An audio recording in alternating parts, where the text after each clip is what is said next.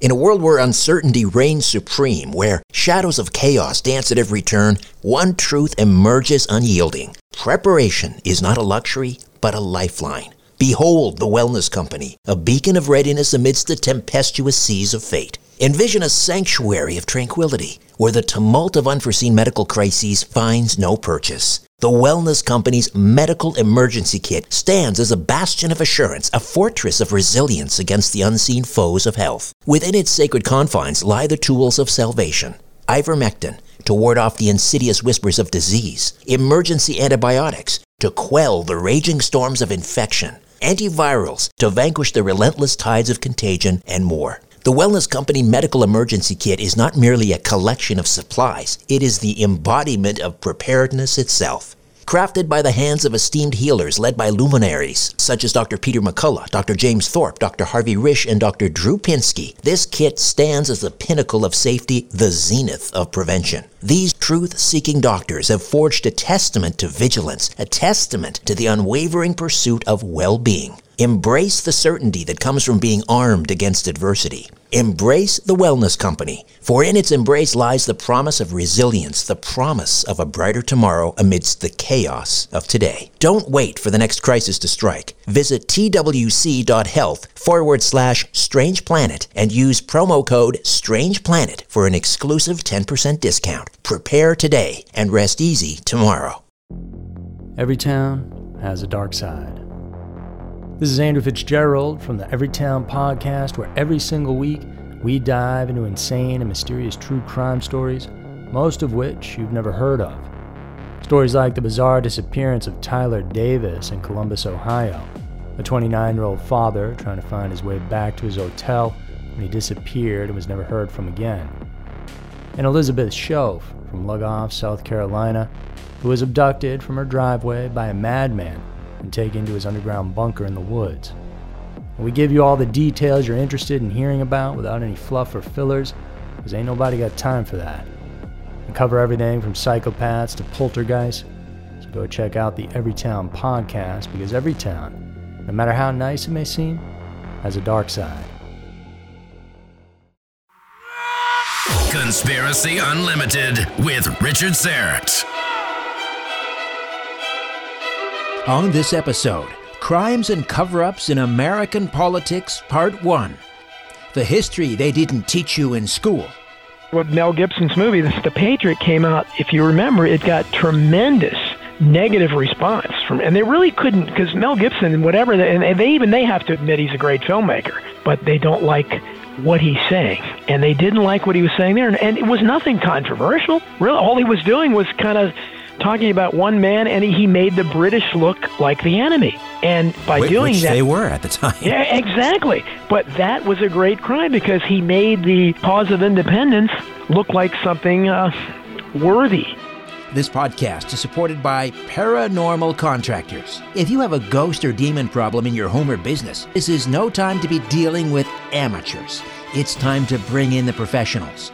Paranormal Contractors are a division of crime and trauma scene cleaners. Call them at 1 866 724 0800. 1 866 724 0800. Or email them at paranormalcontractors at gmail.com. Tell them Richard sent you. Check out their YouTube channel, Paranormal Contractors, for things that go bump in the night. Conspiracy Unlimited with Richard Syrett. Pursuing the truth wherever it leads. Exposing evil and corruption and the secret machinations of powerful elites. Revealing the high strangeness beneath the surface of our supposed reality. Coming to you from his studio beneath the stairs. Here's Richard Syrett. Welcome to your Monday, friends. I want to take a moment, for what it's worth, to say a few words about Paul Joseph Watson, Laura Loomer, Alex Jones, and Milo Yiannopoulos, who were recently banned from Facebook. Deplatformed is the term they use, which is a rather antiseptic way of putting it. The truth is, this is book burning for the digital age, and it is sinister and deeply disturbing, and the kind of crap, quite frankly, they pull in places like fascist China. And anyone who cares about free speech should be saddened and angry about this. I don't care if you like these people, and I don't care if you're offended by them. If you think being offensive is cause for banning someone, denying them their civil liberty, denying them a living, then your values do not square with the values of Western civilization. They weren't banned because they're dangerous or because they're inciting hate. They're banned because they don't have the right opinions. And as for Louis Farrakhan, well, he can rot in hell, calling Jews termites. He's a despicable human being, but I wouldn't ban him either. We've known what he's all about for a very long time, but that didn't stop President Barack Obama from posing for a picture with him, did it? Of course, that picture was buried until after he left office. I stand for PJW and Laura Loomer and actor James Woods, who was also recently banned from Twitter, and Alex Jones and Milo. These are dark days for liberty, friends. If we don't stand behind them, it'll be our turn next, and don't think for a moment it can't happen. Facebook, you're on the wrong side of history, and history will not be kind, assuming, of course, the righteous prevail and put a stop to this tyranny. I am so pleased to welcome my next guest back to Conspiracy Unlimited. He's a true champion of liberty and freedom of speech and a great admirer of the founding fathers. Remember those guys? The ones the SJWs go around calling dead white guys rapists and slave owners? They want to erase them from history. In his new book, which is a monumental tome to be sure, Crimes and Cover Ups in American Politics, 1776 to 1963, Don Jeffries reclaims the legacy of the founding fathers, including Jefferson and Washington, and casts Abraham Lincoln, often heralded as the greatest president, in an entirely new and rather unflattering light. Don Jeffries has been researching the JFK assassination since the mid 1970s, when he was a teenage volunteer for Mark Lane's Citizens Committee of Inquiry. He's very active on all the JFK assassination forums and has been a moderator on the London Spartacus Education Forum for several years. His first published book, the acclaimed The Unreals, has been compared to Alice in Wonderland and The Wizard of Oz. Hidden History with a foreword by Roger Stone, was his first nonfiction book, and now comes his latest Crimes and Cover Ups in American History. Don Jeffries, welcome back to Conspiracy Unlimited. How are you? Fine, thanks. Thanks for having me back, Richard. This is quite a major endeavor covering 1776 to 1963. It's the history you weren't taught in school. But who does write the history that we're taught in school? Well, I call them the court historians, and uh, actually was a that's a term that was made up by uh, Harry Elmer Barnes, who was uh, one of the many uh, classical liberals who was later kind of drummed out of the, uh, the the mainstream media and the historical community because he was uh, going into forbidden areas, and this is what we see in the mainstream media today, where the parameters of thought are so restricted. Same thing holds for history uh, you don't go outside the narrative. If you question something in the narrative, it doesn't matter what the evidence is. Uh, John Toland found that out. A Pulitzer Prize winning historian in good standing with all the. I mean, you don't want a Pulitzer Prize if if you're outside the establishment. He wrote the book Infamy near the end of his life, which questioned the narrative of Pearl Harbor, and made President uh, President Roosevelt FDR uh, an icon in today's world to the historical community look uh, pretty pretty bad. And he was drummed out of the community, ended his life going to the only people that would have him were uh, places like the Inst- uh, Institute for Historical Review. That's the only place he could go to speak because the historical uh, community drummed out. So those are the people that write the history, the court historians. And I have lots of quotes in the book about uh, what history is. I mean, is it a fable agreed upon, like Napoleon said? But definitely history is written by the victors, and uh, we must always remember that. So then, when you go to res- uh, research a book like this, where do you go for your sources? Well, uh, yeah, people say you're, you know, we're all just a product of our sources, but I, I think I, I kind of have a broader uh, perspective to, to draw upon because for years, even when I was a, a young radical, I, I wasn't questioning everything. So I, I loved Abraham Lincoln, for instance. Uh, I, you know, I, I thought World War II was a good war. I mean, those kind of things I question in, in this book. I didn't like Joe McCarthy. I mean, things like that. I thought the Rosenbergs were guilty. I mean, it, what what I knew about that area of history, so I was familiar I've read all the standard. I mean, I've read tons of biographies of people like Jefferson and uh, other historical figures that I admire. So I, I'm aware of what the, and just you know, gen- generic books on the Civil War, generic books on the Revolution, American Revolution. When I was interested, before I started really questioning all that, so I'm aware of what the official narrative is, what the establishment version of history says. So I started to seek out other things. Uh, for instance, uh, I first started questioning Abraham Lincoln when I was in my public library of all places, and I, I can't believe they had this book in the library. And I was looking through the the uh, history section on the Civil War and you know, things that interested me, and I saw a book called "The South Was Right" with an exclamation point on it. And I said, "What? That that looks interesting." And I looked at it and I said, I, "Well, I've got to check this book out." Because it, it, I think it was by the Donald brothers or something. I can't remember their exact names, but uh, you know that book changed because it had you know it had quotes and things uh, from people about Lincoln that I'd never seen before, and it really made me rethink. Wow, you know what was going on there, and uh, that I just kind of broadened out like that. And and then I read uh, uh, Thomas DiLorenzo's books on Lincoln, The Real Lincoln and Lincoln Unmasked. So it was it was easy. And another book he wrote about uh, Hamilton and. Uh, Jefferson, comparing them. And, you know, Jefferson's one of my heroes. I don't think very highly of Alexander Hamilton, despite his uh, success on Broadway as a black young rapper. But I don't, uh, I don't, I don't think he uh, he was quite up to uh, the other founding father standards. But the banks loved him, and I think that's why he's on Broadway now, as opposed to all the other founding fathers. But so I, I draw upon alternative areas of research, the Institute for Historical Review, places like that, revisionist they write some good stuff. Now, yeah, they are. Uh, sometimes they really there are a lot of anti-Semites in those groups. There's no question about it.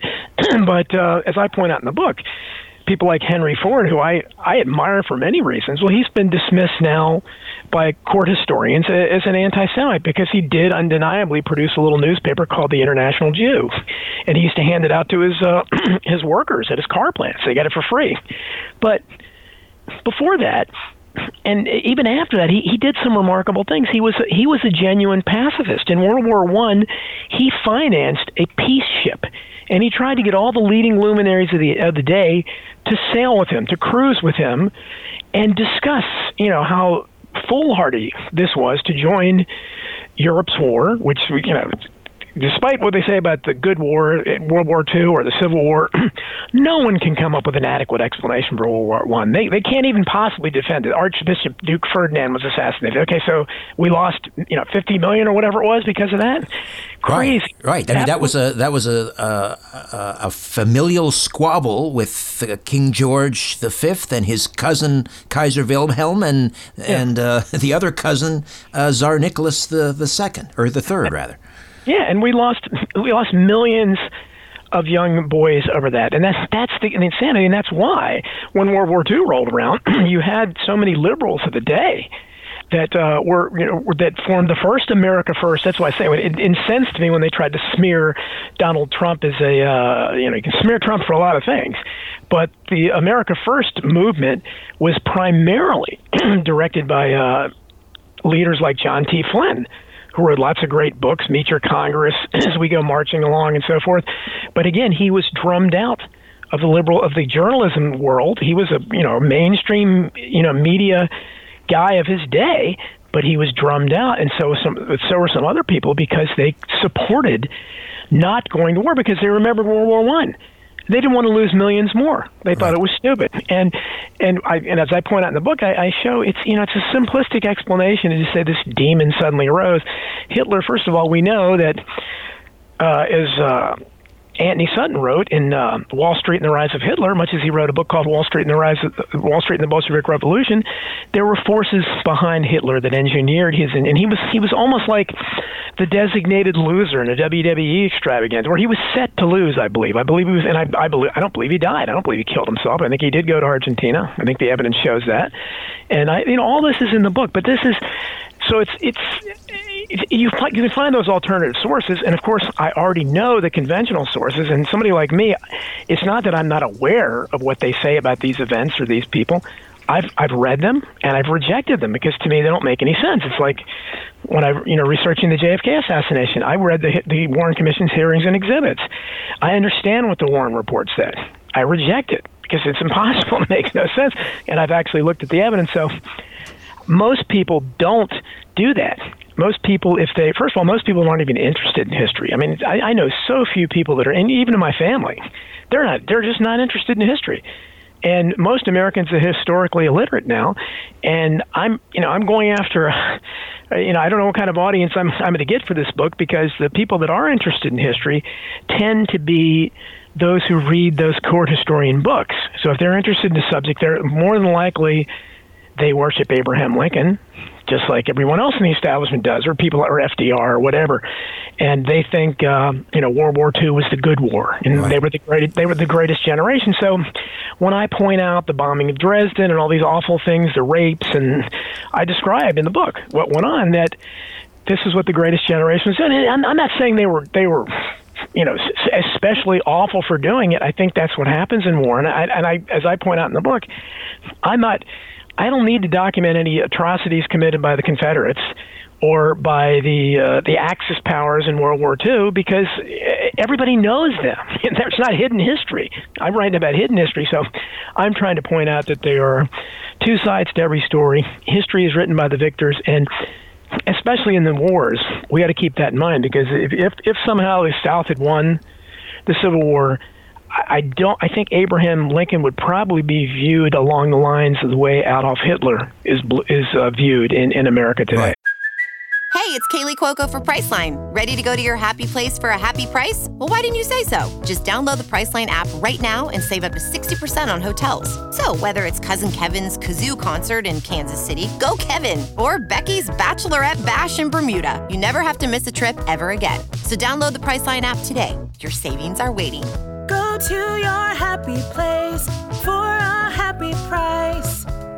Go to your happy price, Priceline. Well, time permitting, we'll we'll circle back to Abraham Lincoln. But one of the things I like that you do in the book uh, is reclaiming the legacy of the founding fathers. And you mentioned how, for example, the arts and the mainstream media and the court historians, as you call them, like to get behind certain figures, historical figures, and not others. They embrace Hamilton because he loved the banks and he married into Roth into the Rothschild family, uh, but they're not so enamored of the founding fathers like George Washington, the, the father of the country. And it's, it, it's astounding, as you point out in the book, that his all of the wonderful stories behind Washington have not been celebrated in film. Where is the epic movie about George Washington? And ex- yeah, it, you know, it took me a long time to realize that. I mean, I, I wrote an article on my blog about that. Uh, Hollywood hates the founding fathers. Probably I don't know, a couple years ago. Uh, people can find it and you know, uh, uh, keeping it on Rails my blog, but. I, you know, at that time I, I realized, you know, because as a little kid I loved history, so I loved reading and hearing the apocryphal stories of you know George Washington uh, cutting down the cherry tree. I cannot tell a lie, throwing a silver dollar across the Potomac River. And there's so many colorful stories with him. But here was a guy who. I mean, just imagine a chicken hawk like Lindsey Graham or something getting on a horse and leading his troops in battle. I mean, this is a guy that was out at the front line and this is something. So I mean, that's why I, I don't support any wars. But it, you know, it, it's hard to go against something like that when somebody is. Same thing with Andrew Jackson, like a guy that you know really loved war too much for my taste, but he was willing to go out in front and actually fight it. So you have to respect somebody like that. And Washington he could have uh, become a king. He had he was offered everything, and in fact, people like Hamilton, the Hamiltonians of the day, as opposed to the Jeffersonians, were, were not really interested in democratic type rule or even a republic.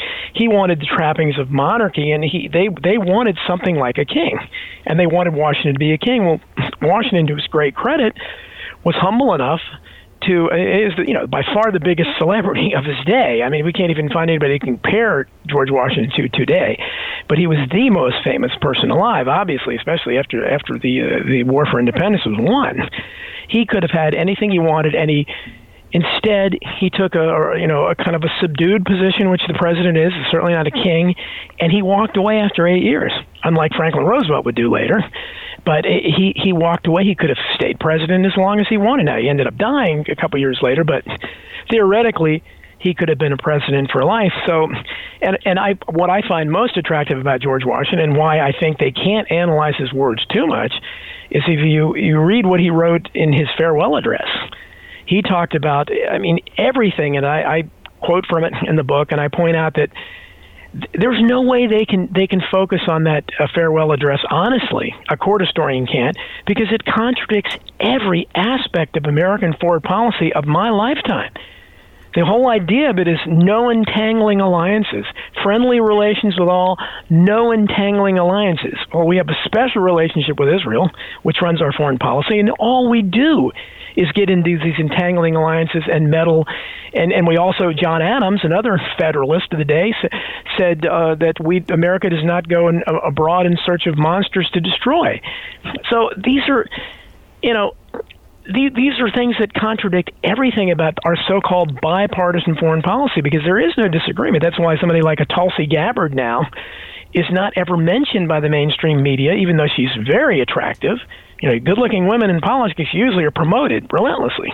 She's very attractive, and because she's actually saying some things that question the war party and talk about peace, and that's that that uh, contradicts the bipartisan foreign policy where everybody has to get on board with whatever they're doing. And so, I think that's why. Uh, Hollywood, they can't really. It, it's it's. Just, I think why they stay away from the. Look what happened when Mel Gibson made The Patriot he made that movie in the 1990s, and there was so much controversy about it. And I, at the time, I didn't even understand because I really had even hadn't dawned on me yet. And then I started. I, I, I'm a very big fan of film. I know a lot, a lot, very much about uh, old old Hollywood. And I started looking back, and I realized, wow, there, there's nothing. The only the only founding father that had any kind of movie about him was Yes, Alexander Hamilton, right. shockingly enough. No one else. But you had movies about Andrew Jackson's mistress, Andrew Johnson, Benjamin Disraeli, and lots of, lots of English royalty who we defeated in this theory, you know, supposedly. Where where are the I mean this and this is during supposedly our our most patriotic era of America. Where when kids in school, even when I was a kid, in the early 60s, uh, going, I mean, first starting in school, they were talking, they were still telling the stories about George Washington. I, I was thrilled to hear Patrick Henry's. Uh, I, I may not agree with what you say, but I'll defend your my dying day. You're right to say it. Well, of course, that contradicts everything about today's world. They can't talk about that stuff anymore.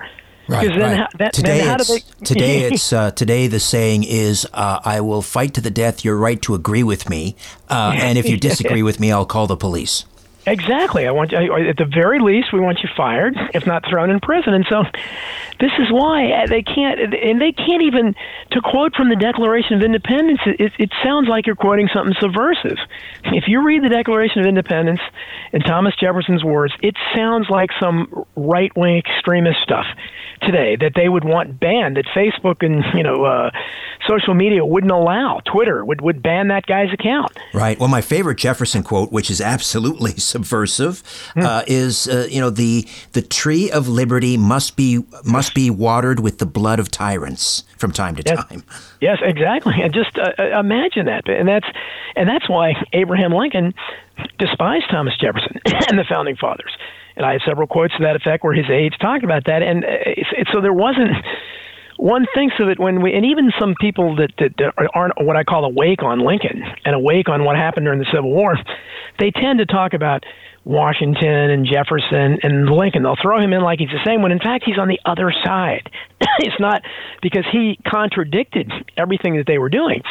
And it, but today we look at it and the only thing we really the only part of the Declaration of Independence that gets any kind of attention at all in polite society is the all men are created equal stuff because then you can the social justice warriors can say, What do you mean all men? What about women? Mm-hmm. And of course they can they can quickly say, Oh, how could they say that when there was slavery? And then that's it. They don't care about the rest of the, the series of uh, of uh, unalterable events. You know, all these actions of tyranny that obviously, you know, basically Jefferson saying, obviously, I recognize a conspiracy when I see one.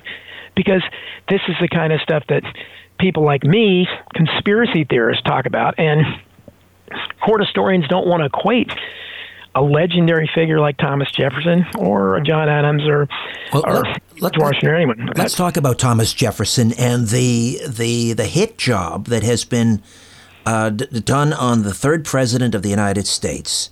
Perhaps you know the the the greatest uh, intellect, uh, writer, philosopher um, ever in American history. And now he is just another dead white guy and maybe a rapist and a slave owner to boot. So let's let's tear down all of his statues, including the Jefferson Memorial. Yeah, exactly, and that's that's what. It, and, and again, I think it's because it's easy to use that, that hammer of slavery because slavery existed. Jefferson's from the South. Like all the founding fathers, he was a one percenter of his day. He inherited his plantation, much as all the other one percenters inherited their plantations. And, in Boston, they, they came from wealth as well. The John Hancocks of the world were very wealthy. But Jefferson, first of all, there was a strong passage condemning slavery that was uh, deleted out of the Declaration of Independence. Jefferson wrote it, and he wanted it included. There was a lot of compromise there, a lot of editing, before they could get all the uh, the delegates from the various states to accept it. So they had to compromise there. Jefferson was on the, was the strongest anti-slavery voice of his era. Yes, he had slaves, but for practical purposes, that was the economy that existed in the South at the time. And I've, as I pointed out, Jefferson had a plan it was on paper. He had a plan with the way he wanted slaves to be emancipated, but he recognized that you don't throw them like a baptism by fire. You don't suddenly throw them in the deep end of the pool, which is what happened after the Civil War. Because uh, in Jefferson, uh, you know, it was there's evidence that indicates that his slaves, at least some of his slaves, were taught to read and write. They were better educated than some of the other slaves, and that was uh, not what was supposed to be going on. It was against the law to they wanted to keep them dumb. God, thus, you know, they wanted slaves. You know, they don't they didn't want anybody to question him. Jefferson recognized that that was wrong. He recognized even though he he, had, he was living it, and he was he was uh, profiting from slave labor, but he had a plan that would have been more an incremental and more logical plan, where they would have been freed uh, incrementally to up to a certain date when everybody every uh, child born after that date was born free, but then they could be educated gradually and prepared to enter society. What happened after the Civil War? They weren't educated at all because they had they had been forbidden to be educated in most cases, except for you know there were a few, mean the Frederick Douglass types, but the slaves by and large were suddenly thrown out and they were spurred on by a north and, and and basically urged to you know take what's yours the mansions the women the food all that that's yours promised 40 mules, uh, 40 acres and a mule, and all that stuff that you know was was obviously never even meant to be uh, real. It was like a Donald Trump promise or something. You know, it was obviously going to be broken, but that and I don't think I think if a Jefferson had been overseeing if his plan to uh, the free the slaves had had been uh, you know abided by, then you would not have had the ugly Reconstruction era. You would not have had a hundred years of Jim Crow laws and separate bathrooms. And most people don't realize the real racism came into being after the slaves were freed. There, all indication there was not anywhere near the kind of tension between the races. Now, of course, they were they were obviously in the master and uh, slave relationship, but only to a very small degree because that's another thing that I point out in the book. Less than five percent of of the the uh, whites in the South owned slaves, so the overwhelming majority, you know, ninety plus percent didn't uh, were not in a position to own slaves, so they were never masters. They were they were just you know in, in many cases poor whites, and of course they had they had white privilege of the day more than than slaves did. But this great hostility towards blacks, I think, really happened because of the way that they were freed after this bloody war and this 600, 800,000 people uh, being killed. And it's, I, I think that's where the hostility came from. But a man like Jefferson, for him to be smeared as a racist when he was the most eloquent anti-slavery voice of his day, and yes, he lived contradictions in his life, but it's you know it's it's there were there, it's very complex because Jefferson also was um, a, a flawed man in terms of he was always in debt. He he could not handle finances. I don't know why. He was very sensible on the on the record, but he didn't live that way. And uh, for practical purposes, he, he it would have been hard for him to free his slaves just simply because he needed the labor. And he you know he was he was broke most of the time. And uh yes he should have freed them on his death. I i think that would have been a more moral thing to do. But again he had a, he he i don't i don't think he wanted to do throw them into the deep end. That was his philosophy. I think you know, for practical purposes in the long run his uh, strategy would work better. But I, I think they would have found something else to uh, to take him to task for, even if he had freed his slaves on his death. I don't think that would have. Well, uh, and they and they have now. It's of course this old lie that will not die that he he raped one of his young slaves, yes, Sally yes. Hemings, and fathered yes. a child by her. So let's let walk us through that argument and and uh, uh you know uh, set the record straight there if you could. Yeah, well, th- that comes from the 1800 camp- presidential campaign. It's still probably the most contentious presidential campaign in American history between John Adams and Thomas Jefferson, who later, ironically, would go on to become great uh, correspondence with each other and left invaluable letters and historical records as friends. But before this, they were contentious, uh, you know, p- political enemies. Uh, Adams is a Federalist, and uh, Jefferson is the, is the first Democrat. And during the campaign, a guy named James Callender, newspaper editor, um, was irate at Jefferson because Jefferson had supposedly promised him a position in a campaign, and he had helped Jefferson supposedly dig up mud on Adams during the campaign. Jefferson didn't reward him sufficiently in his eyes, so he started talking about Sally Hemings, one of, or I don't, I, I don't know how soon he mentioned her, but he talked about one of the slaves and special relationship. There started to be whispers about how many, how a lot of the mulattoes that were there, you know, some of them looked like uh, Jefferson and all this stuff. So, but that it really didn't last very long. It wasn't because I think most people recognized there wasn't a great deal of evidence for it, and uh, it wasn't that important, I guess, to the, to the people at that time. The issue really died for a very long time until Fawn Brodie, who uh, was one of these a court historian who throws a bunch of uh, psycho Freudian uh, psychiatry stuff and calls it psychobiography at her subject. She wrote uh, a, a book in 1974, I believe, about Jefferson a, biography on him, and she is the one who who uh, resurrected the Sally Hemings controversy. And ever since then, it picked up fire. Uh, certainly, uh, uh, black rights groups uh, got excited about it. You started having all these descendants. Uh, of two or three families that you know, had an oral tradition, as they say, nothing on record, that uh, Jefferson had fathered uh, children and, and was their uh, great great great great grandfather, whatever. They did DNA testing, and it wasn't complete DNA testing. So there's still some doubt there. And they found a link between the Jefferson strain, which is I would have included, I think, 20, over 25 or something like that, male Jeffersons at the time. They could have been matched to it. One of them, Thomas Jefferson, but he also had a brother and a nephew who were both notorious, had wild reputations for having sex with slaves. And uh, in my mind, they're much better uh, candidates for this. But at any rate, they matched this DNA strain to this one family who had the one child, the one slave child by by, by um, Sally Hemings. So the most that anybody can really reasonably say is that Jefferson could have been a Jefferson was the child of one of Sally Hemings' children. She had lots of children. However, the family that had been uh, had the oral tradition about the child that was Sally Hemings' first child when she was like 16, underage. This is the one where Jefferson's called a rapist because she was underage, pedophile or whatever they want to call him. Uh, that DNA did not match. So that argument's gone, but it, it doesn't stop the court historians. I, I've read quotes all over that, Je- that Jefferson fathered all the children. Jefferson was a child, again, just ignoring, but court historians aren't interested in evidence. They're, it's, it's, the court historians really are just like the social justice warriors that are out on the streets, that are screaming and jumping up and down with their fingers in their ears. They're not. They're interested in emotion. They're vested in these things. Thomas Jefferson now. The, the, all these men were, were vile racists. They all owned slaves, so that's it.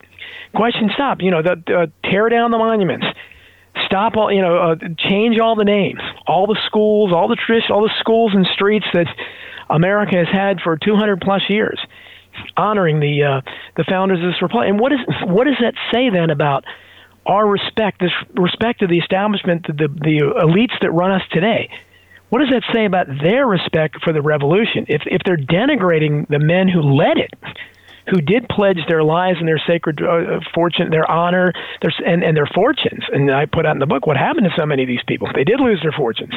Some of them died in this. Many of them fought. They weren't chicken hawks. What does that say about what they think about independence? Does that mean they even supported it at all? What What does it say about the the the uh, the, the values in the Declaration of Independence? Do they support that? No. Well, they certainly don't support free speech or the First Amendment or anything in the Constitution. If they did, they wouldn't have invented some absurd concept like hate speech. Hate speech is incompatible with free speech because hate is in the eye of the beholder. So, but you have people say that's hate speech, that's hate speech. He should be. I mean, oh my gosh, not, you see nothing up here in Canada. It's offensive speech. Oh yeah, yeah. if, if, you offend somebody, they'll yeah. lock you up.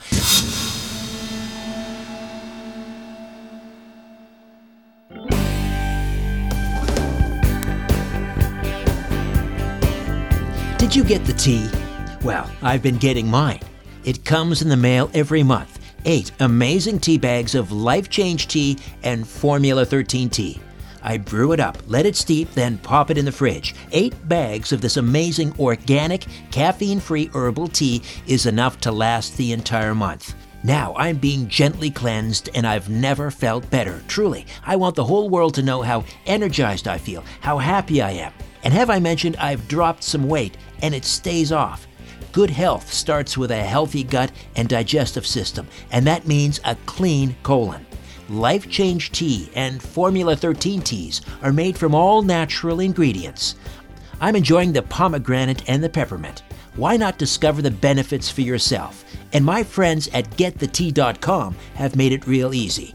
Go to getthetea.com and use the code UNLIMITED when making your first purchase. Your first order then ships for free. Life Change Tea and Formula 13 Tea from getthetea.com. The truth goes through three stages. First, it is ridiculed. Then, it is violently opposed. Finally, it is accepted as self evident. Let me just read that again, what that means.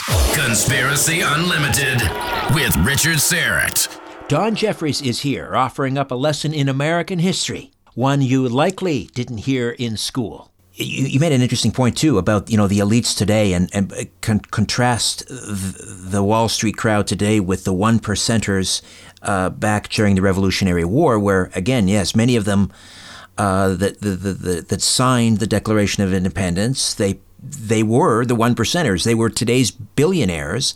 They lost their lives, or they lost their houses were burned to the ground, and they had all of their material wealth uh, taken away from them. Um, I want to talk about another um, famous or a historical figure the media seems to like, and that is Benjamin Franklin inventor and a publisher and a philosopher and a, a statesman. But mm-hmm. you bring up some very interesting well, let's say some skeletons in old Ben Franklin's closet. Yeah, yeah, literal skeletons. Well, Ben Franklin's unlike Alexander Hamilton. I really can't think of any good thing to say about him.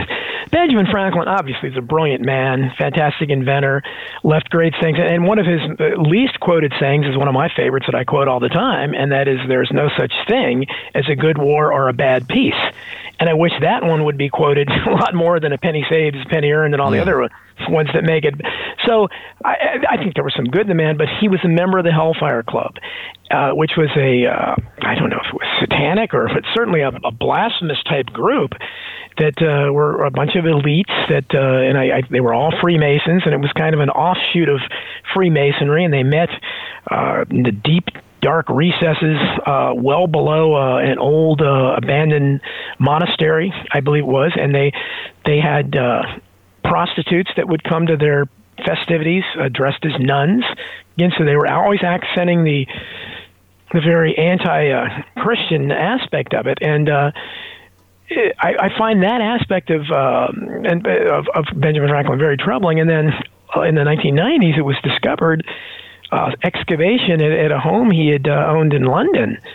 At, at one point, they discovered uh, any number of human uh, skeletal remains in the walls or in the basements there, and. Uh, it was kind of, I mean, it made the headlines for a few days, but I, when writing the book, I really couldn't find any updates on it. Uh, it was, it was, but the, again, the court historians stepped in as they will do. They they quickly step in and they try to put a normalcy bias on all these things. They can't have something out. That was Jefferson, yeah, then they would probably would just be the final nail in his coffin. They'd instantly claim they were slave bones and that Jefferson not only was raping slaves but was killing them, and you know something like that, and it would fit the narrative. In Franklin's case, he's still considered pretty much a hero, and they quickly just uh, ascribed it to medical experiments by some young doctor that was living there too, or something, who who died very young, uh, well before his time, uh, very young. Un- unnatural deaths is so you know common in in these historical um, events and, and no one seemed to question it. Well, okay, this, I mean, I, I have a lot of the quotes in the book about how they quickly tried to say, well, you know, Ben Franklin, like this is one of the most brilliant men of his day. I mean, if if something like that was going on under his nose, where where a medical student was burying bodies in the basement. I mean, how, I, I can't believe he wouldn't have known that. So to me, it would be more logical to have an open mind and say, be a little skeptical here and say, well, you know, first of all, we know Benjamin Franklin was a member of this Hellfire Club, and we really don't know what kind of rituals they had there. Now we find skeletal remains in in his home. I mean, is it much of a leap there? I mean, I think that at the very least, historians ought to. It's not. We really can't solve the problem, you know, 200 plus years later, but I think at least people ought to question that, and certainly I think that's a more dubious to have actual skeletons right. found in your home on top of the Hellfire Club is way more dubious than some D, some DNA evidence that may link you to one of your slaves. Well, at, so at the, the, best case scenario, this doctor was hiring grave robbers, and they were bringing dead bodies so that he could, yeah. uh, you know, right. uh, dissect them. Uh, worst case scenario, I guess Benjamin Franklin was what, like another John Wayne Gacy? well, that would be fun. Yeah, I mean, well, or you could. I mean, just uh, off the top of my head, I would say I could I could construct probably a pretty reasonable theory based on what we know about him being a member of the Hellfire Club. And you know, was this was this part of the rituals? Did they uh, did they have to kill somebody? Did they bury him with their mistakes? I, I don't know. Did some of the prostitutes get out of hand? Who knows? Was he in? Were they the, were they also like the elite today where they they uh, were uh, trafficking children for sex I, I think some of the skeletons i believe were of children and so eh, there's there's lots of questions that should be asked there but they just they shut down because it's franklin right now at least is sacrosanct so they're not going to go there they would go there if it was Jefferson or uh, maybe a Patrick Henry or something, but they're not certainly wouldn't go there for Hamilton. They're not going to go there with Franklin. Um, and it's it's it's troubling, but that's what that's the way the court historians operate. They operate the exact same way as a mainstream, a so-called investigative reporter does today. When you you get them, they they come up with some kind of anything, one of these events, any kind of circumstance. They're not going to investigate anything. Their mind shuts down at the very thought. Whatever they're told by the authorities, that's what they report. Authorities say there is no there's no curiosity at all, no inquisitiveness. That's what we have with the court historians as well. Here's here's a, a historical mystery that kind of the the so-called journalists today and the court historians both can kind of you know come together and say, well, you know, no, nothing to see here, move along here. The kind of the joke that you see on conspiracy forums, nothing to see, move along here, and it's uh, it's a shame, but it, it it just you know epitomizes the problem that. Uh, that someone like me faces in trying to write history, it's because I, I don't speculate at all. I'm not saying you know Benjamin Franklin was a serial killer, but I'm also saying that I can't know that that's true because I don't know. Right, 200 right. years away, I, I can't necessarily know like they claim that he he knew nothing about it. So we were talking about the you know the. Um, how the court historians and the elites, how they really would rather not talk about uh, sort of the revolutionary spirit and and um, the founding fathers. Um, but you point out something fascinating in the book, and I, I believe it was uncovered through a FOIA by the by the good people at Judicial Watch, Larry Klayman, and so forth, or it may have been Alex Jones, and they found in the police training manual something about the founding fathers. What? Tell me about that. Yeah, they they are basically, and Alex Jones, I think, back when he was doing, and you know, Alex Jones did do really really good stuff. You go back five to ten years ago and watch some of his stuff. It's unbelievable stuff. Very, very anti-tyranny. He was exposing uh, back when he was talking about globalists instead of uh, being a neocon Trump fan.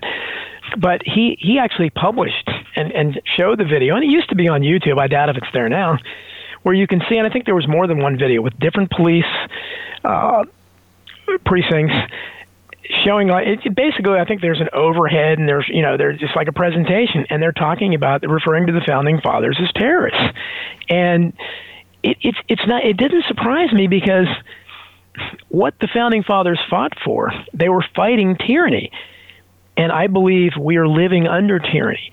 So the people that run things today they can't possibly be sympathetic with the founding fathers because if if those found if that 1% existed today you know, there there would have been a, a whole lot of committees of correspondence and a lot of meetings going on in taverns and way more than one Boston Tea Party because it, it would have never gone anywhere near this far because they would not have put up with the outrages that present day Americans do because we're just kind of uh, we're numbed by it, desensitized to it.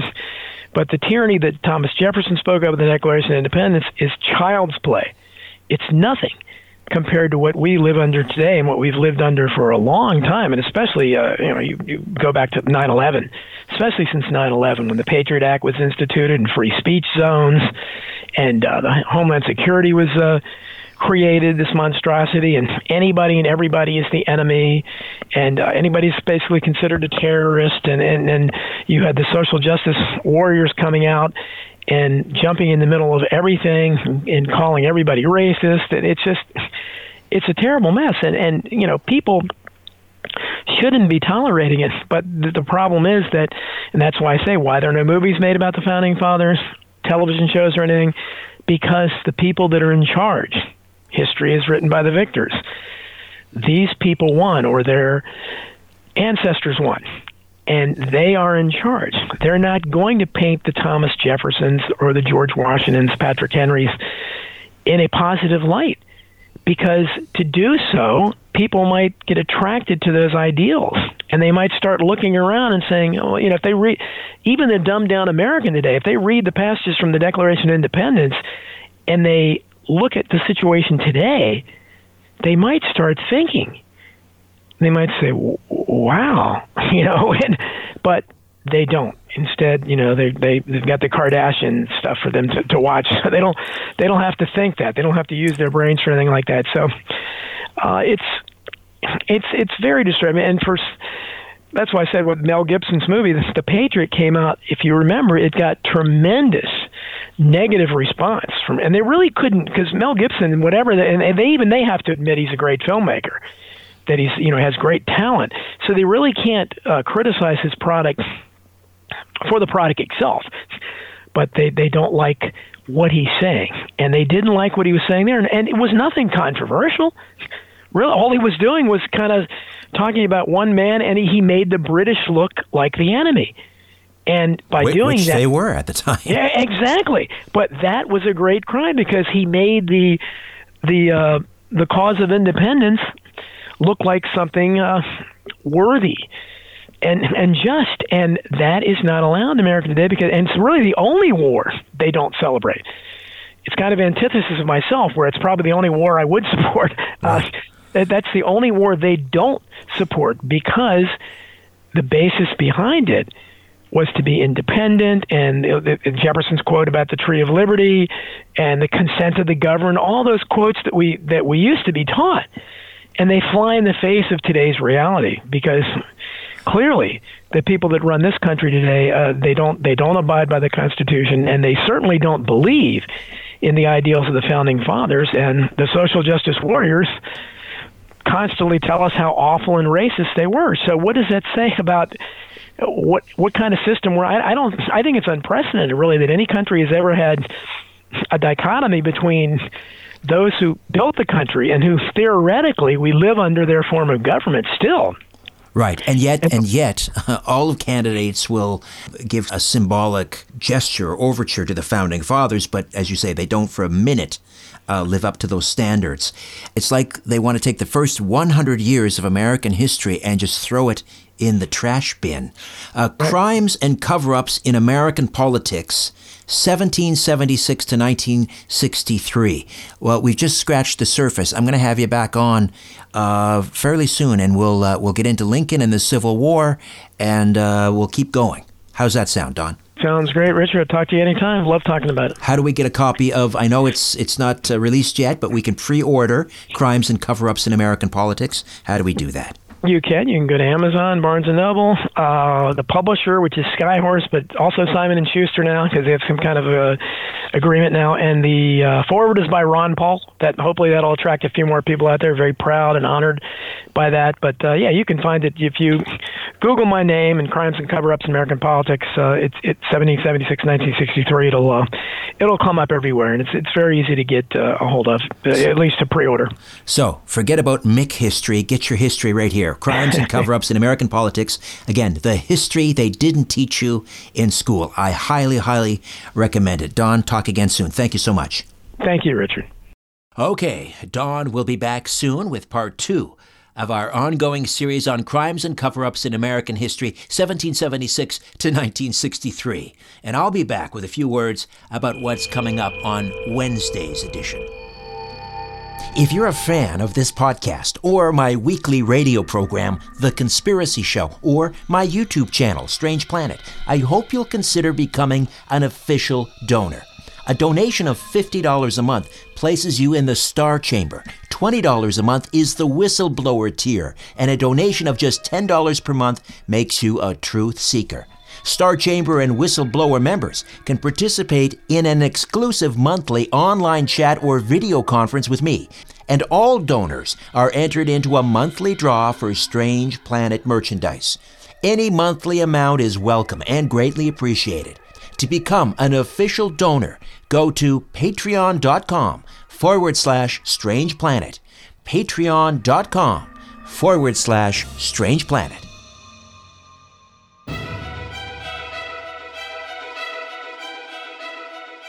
Next time on Conspiracy Unlimited, is the United States Navy getting ready to disclose the truth about UFOs? the Navy pilots began to express, either among themselves or overtly through to other people, their frustration that the administration within the Navy wasn't taking the report seriously, or if they were taking the report seriously, they were saying, "Fine, thank you very much for your information, but don't talk to anybody. This is just the, the end of the line for you." And then nothing would happen. So this created a lot of anger, not just frustration among the pilots. The Navy did respond because I guess they wanted to make sure that their pilots were happy campers, I suppose. Until then, I'm Richard Syrett. So long for now. A new Conspiracy Unlimited with Richard Syrett drops every Monday, Wednesday, and Friday at conspiracyunlimitedpodcast.com. Blow your mind. That is all for now. Oh, and remember to share and give a five star review because we have huge egos and need love. We're like cats, we need. We need constant petting.